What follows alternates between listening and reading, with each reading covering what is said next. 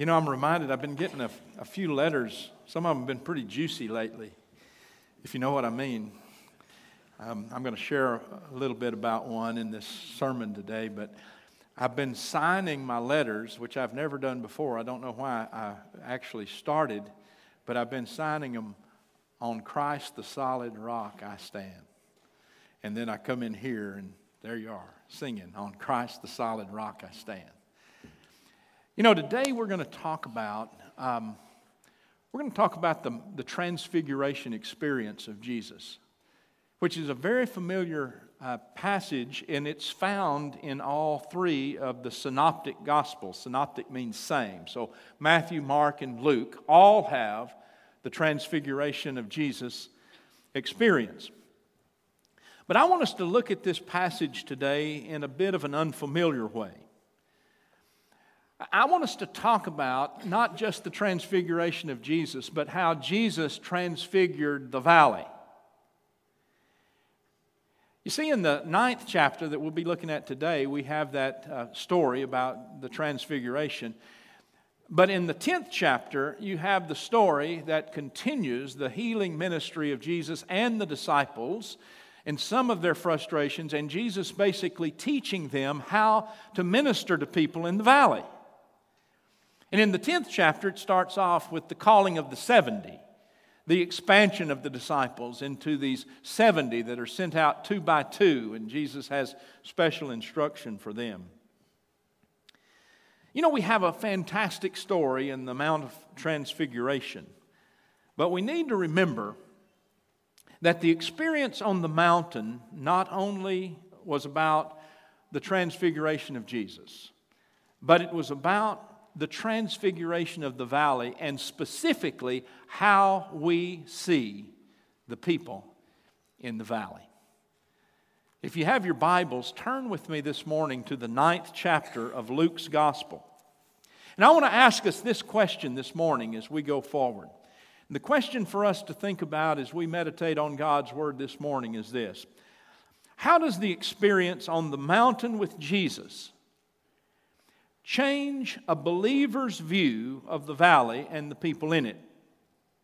Now, let me ask it a little different way. How does the experience of the transfiguration of Jesus transform you in the way you see life in the valley and the people in it? Let's turn to the 28th verse of the ninth chapter. It'll come on the screens, I think, and let's stand for the reading of God's Word.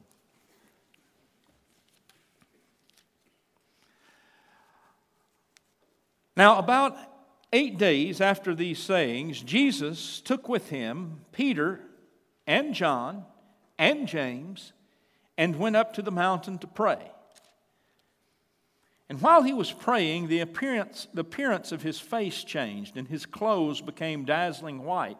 Suddenly they saw two men, Moses and Elijah, who were talking with him.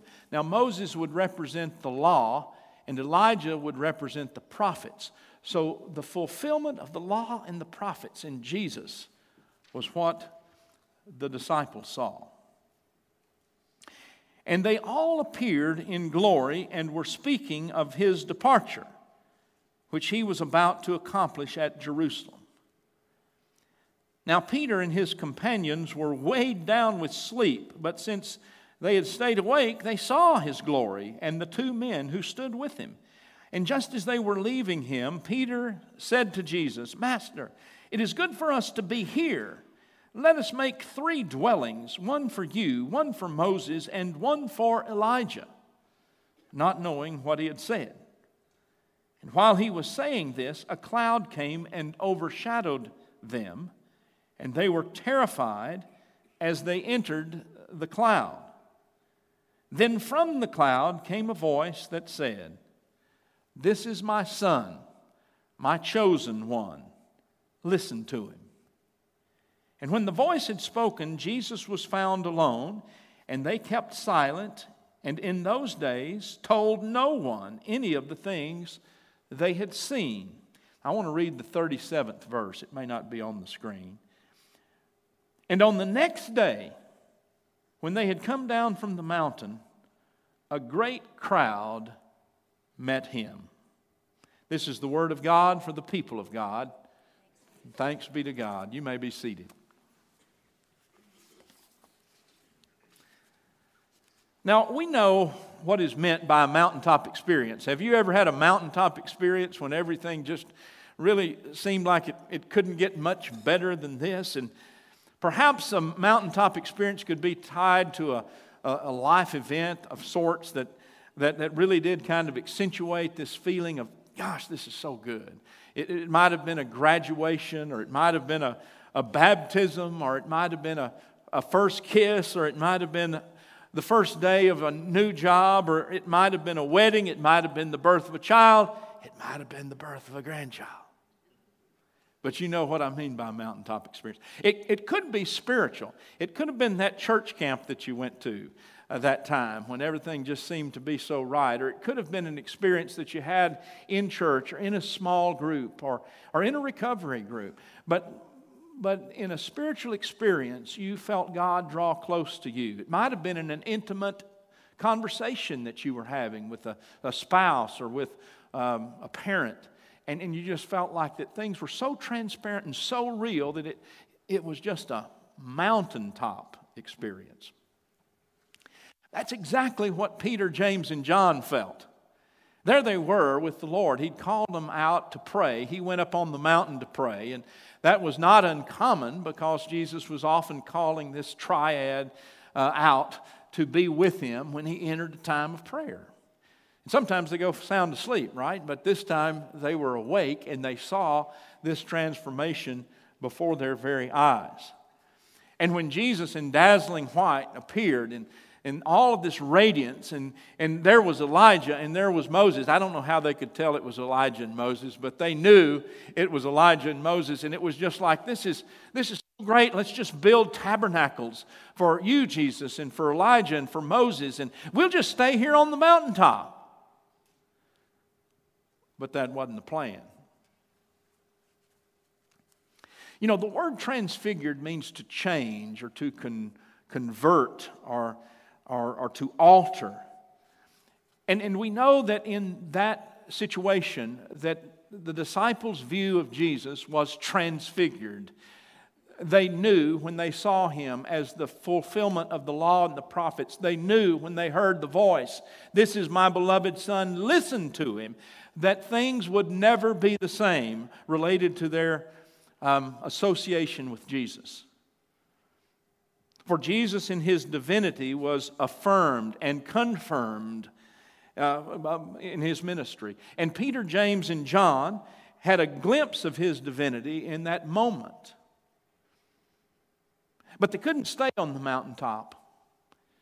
From that very experience, when things just didn't, didn't seem could get any better than that, Jesus takes them down the next day to the valley and their ministry starts. And Luke, throughout that ninth chapter and into the tenth chapter, it's all about the disciples involved, equipped in ministry. It's all about Jesus teaching them the ways of healing and the disciples practicing those ways with the people in the valley. You know, I want to say to us this morning that we really do need those mountaintop experiences, and sometimes we even get them at church, don't we? Sometimes we leave here on Sunday morning after Scott or Reagan have preached, and we say, You know, the Lord spoke to me this morning.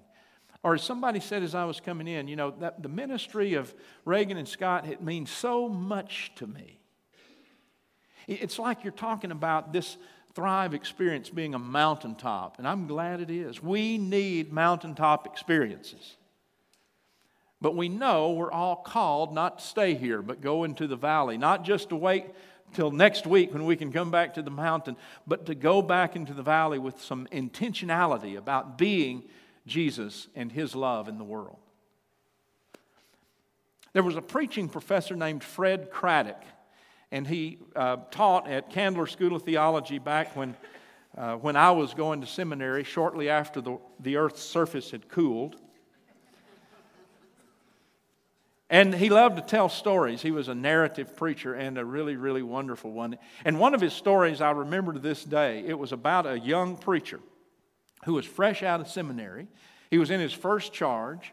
There was a woman in his church, an elderly woman, and she was in the hospital, and she called him from her hospital bed, and she reported how sick she was. She had a terrible prognosis, and, and she was very ill. The doctors didn't give her much hope. And she was sharing with this young preacher, and she said, Pastor, I, I need you to come visit me. So, I mean, he's fresh out of seminary. He knew what to do. He said, Well, I'll be there in a minute. And so he, he drives to the hospital. He goes and visits her in her room, and he finds her in uh, much the state that she described. She was very sick, and, and, and, and she continued with that story that seemed to be so hopeless. And, you know, all the time he was driving over there, he was wondering what he was going to say to her because the situation was really so dire. And, and, and then, as their conversation um, was winding down and he knew his visit was nearing an end, he said to her, um, Would you like me to pray for you? And she said, Well, sure, I'd like you to pray for me. That, that's, why, that's why I called you. And he said, Well, I know he learned this in seminary. Well, what would you like me to pray for? And she said, Well, I'd like you to pray for my healing. And so the young man was afraid of that because, uh, skeptic that he was, he knew that healing wasn't too likely for her, but he, he did whip up a prayer for her healing. And he prayed for her, and he, he prayed for her in a way that he said was not um, really all that great. It wasn't an earth shaking kind of prayer, but when he said amen and he looked up, this woman's eyes were wide open and they looked different. And she said, You know, Pastor, I think it worked. I think I'm healed. And, and, he, and, and Craddock tells the story that she got out of her bed and, and, and she straightened up and she said, I am healed. And she walked through the hospital hall saying, I'm healed. Hey, folks, I'm healed. I'm healed. And all the time, this pastor is just shocked. And he finds the stairwell and he, he walks down five uh, stories until he gets to the ground. And there he is. He's just in a stupor. He walks out to his car. He finally finds his car. He's fumbling for his keys. And, and all the time, he's, he looked up to heaven and he said, God, don't you ever do that to me again. and you know, Craddock's telling this story about this young preacher, and you know, we're reminded that sometimes we lose that sense of awe. Sometimes we lose that understanding of the valley in which we're called to serve. Sometimes we lose that sense of the mysterious and realize that we pray to God for a healing that we know will happen either on this side or the other side of the Jordan, and we can pray with confidence to a God who hears our prayers.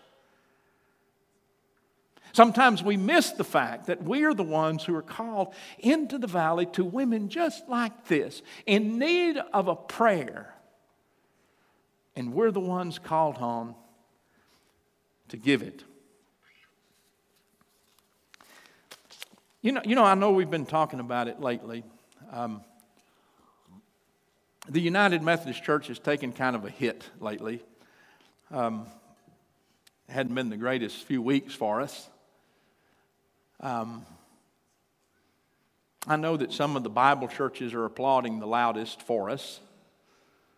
And we even made Fox News as the denomination that may save the tradition of the Christian Protestant church.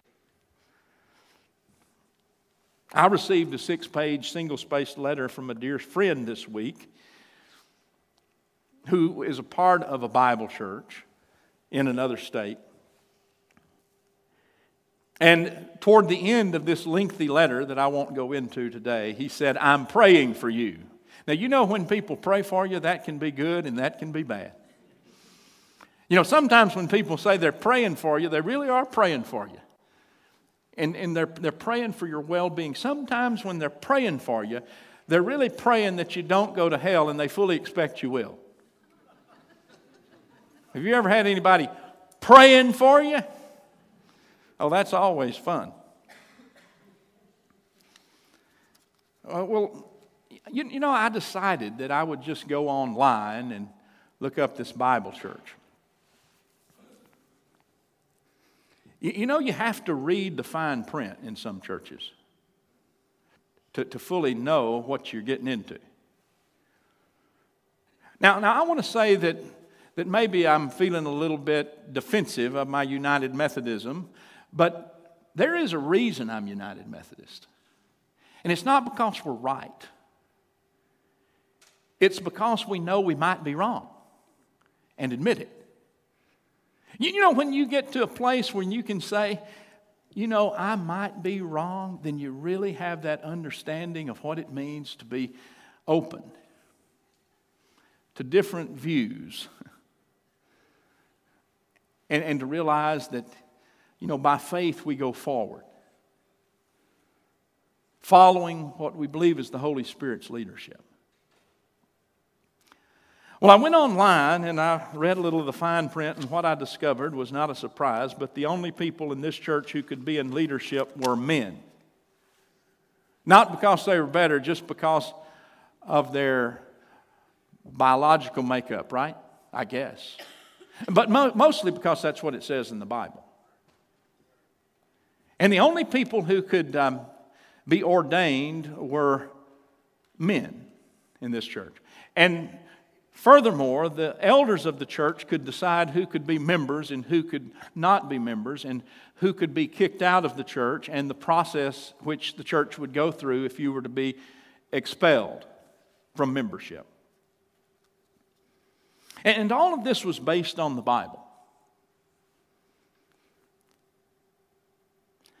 But what struck me in reading the bylaws of this Bible professing church was when they got to the part about talking about the gifts of the Spirit or the spiritual gifts. And in their preamble, it said, The gifts of healing and other gifts of the Spirit stated in the Bible no longer meet the description nor fulfill the purpose of the gifts of the Spirit that we read about in Scripture. In other words, what it says in the Bible about the gifts of the Spirit, you can just say that doesn't happen anymore. You can forget that. But all this other stuff, you know, this really happens, and it, we have to look at this. It's very important.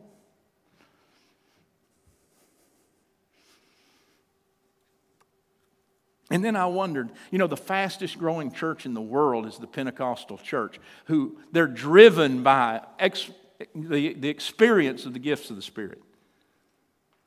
So, so nobody told the Pentecostals that God had stopped healing and stopped giving the gifts of tongues and all of these other things that are the gifts of the Spirit spoken about in the Bible. But, but this was the most important thing I discovered. It was in their preamble about eternal damnation. Listen up. The souls of unbelievers remain after death in conscious misery until the final judgment of the great white throne at the close of the millennium, when soul and body reunited shall be cast into a lake of fire and not be annihilated, but to be punished with everlasting separation from the presence of the Lord and from the glory of his power.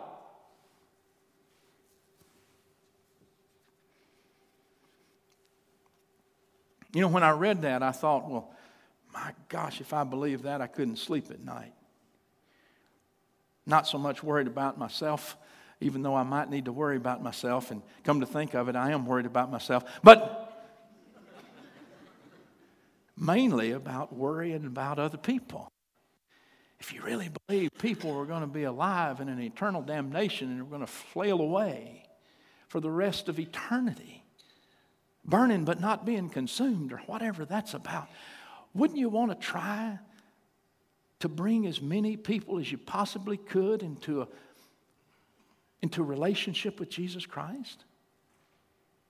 Wouldn't you have this extra desire driven by God's love of God's children not to want anybody to ever experience that? You, probably would unless you had a belief that some people were predestined to that burning eternity, and some people were lucky enough not to be. And then the question is well, am I one of the lucky ones? You don't know till the end. I know why I'm a United Methodist.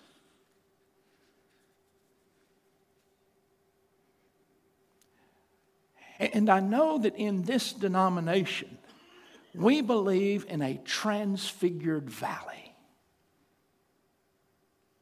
And, and the call of our Lord into that valley where real people live, where real people hurt, where real people are, are looking for, um, for love in all the empty places.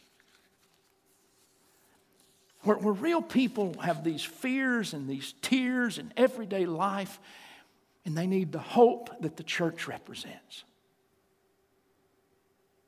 Real people in the valley that have the joy of being a parent and bringing a child into the world, and then tomorrow you start thinking about the world in which you have to raise the child.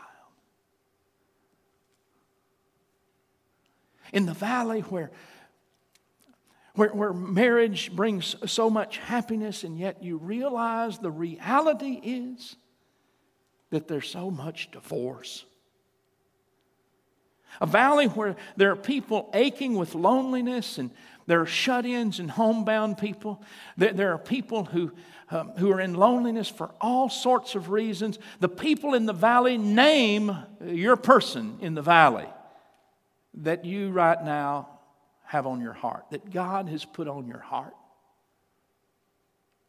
That we are called to leave here, this mountaintop, and go into the valley to serve with the good news of our Lord and Savior, Jesus Christ. Perhaps you've heard the, the story about the, the, the preacher who goes to his appointment. You know, used to we had parsonages. Some churches still do. But the parsonage, you know, was a house provided for you by the church, and sometimes you even had furnished parsonages, and that was no good either because you had to be in somebody else's furniture, you know.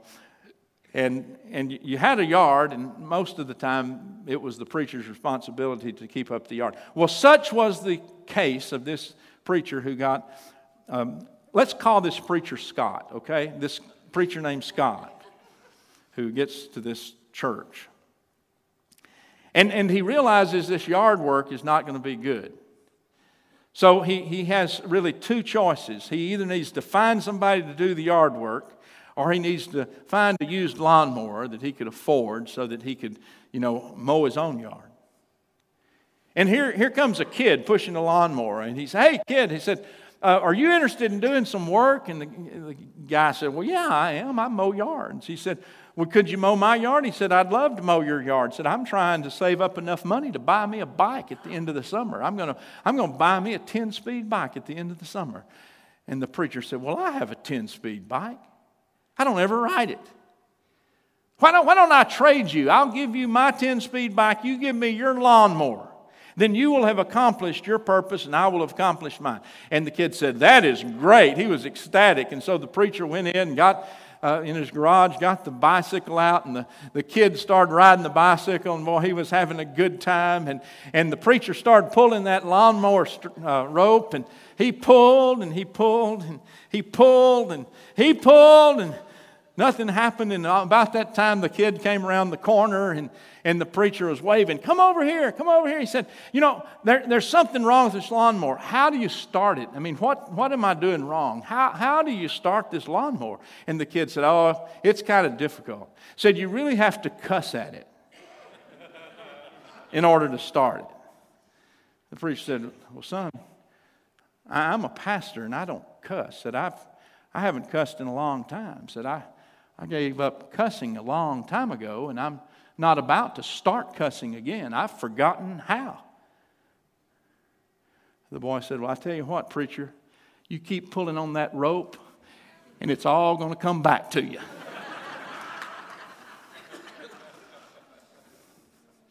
you know, when I read that story again, I thought, you know, what we like about that story is there's a bit of real and authentic, genuine stuff in it that the boy's reminding the preacher about.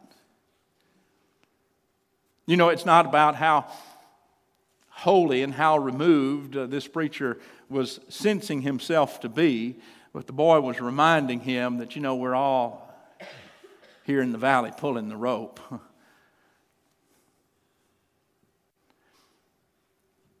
You know, you know, part of what I think today in the valley that we see are a lot of young people who have kind of given up on the church. It seems like a waste of time. It's long since not been a mountaintop experience.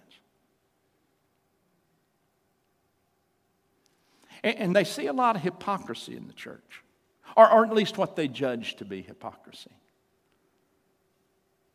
And then the church makes the headlines, and,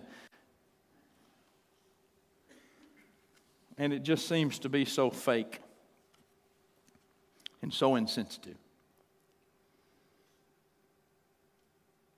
You know, you know, part of the capital campaign is a little project that's kind of hidden in the midst of, of all of the stuff that we're trying to do. It's called 723. It's, a, it's a mission, 723 Fort Worth Avenue.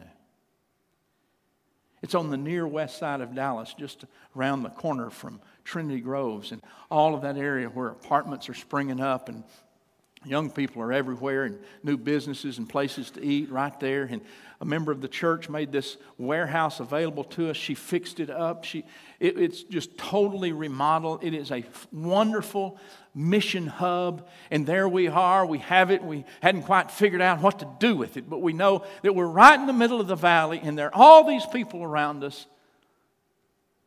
And what we're praying about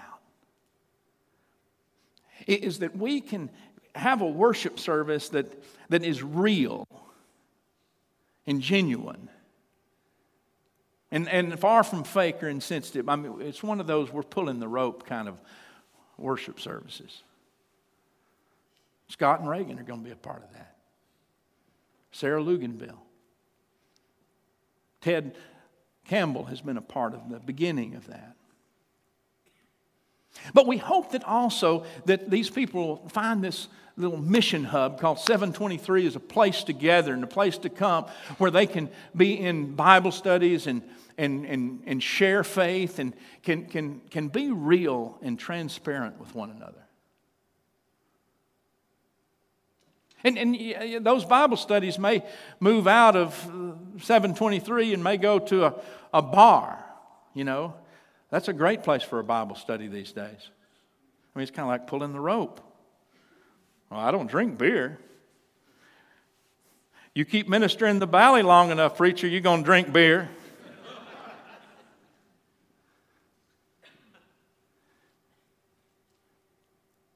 The church today has to be real and authentic, and it can't stay on the mountaintop. It has to go in the valley. It has to meet people where they are. We have to get that. And we have to be conscious of ways that we can go out there and, and intersect with people who may never come in here.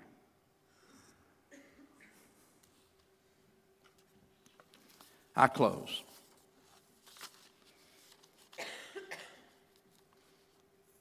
Peter and the others, they needed that mountaintop. All of us do, don't we? We need that place where we center ourselves oh, on Jesus the divine, the author of our salvation.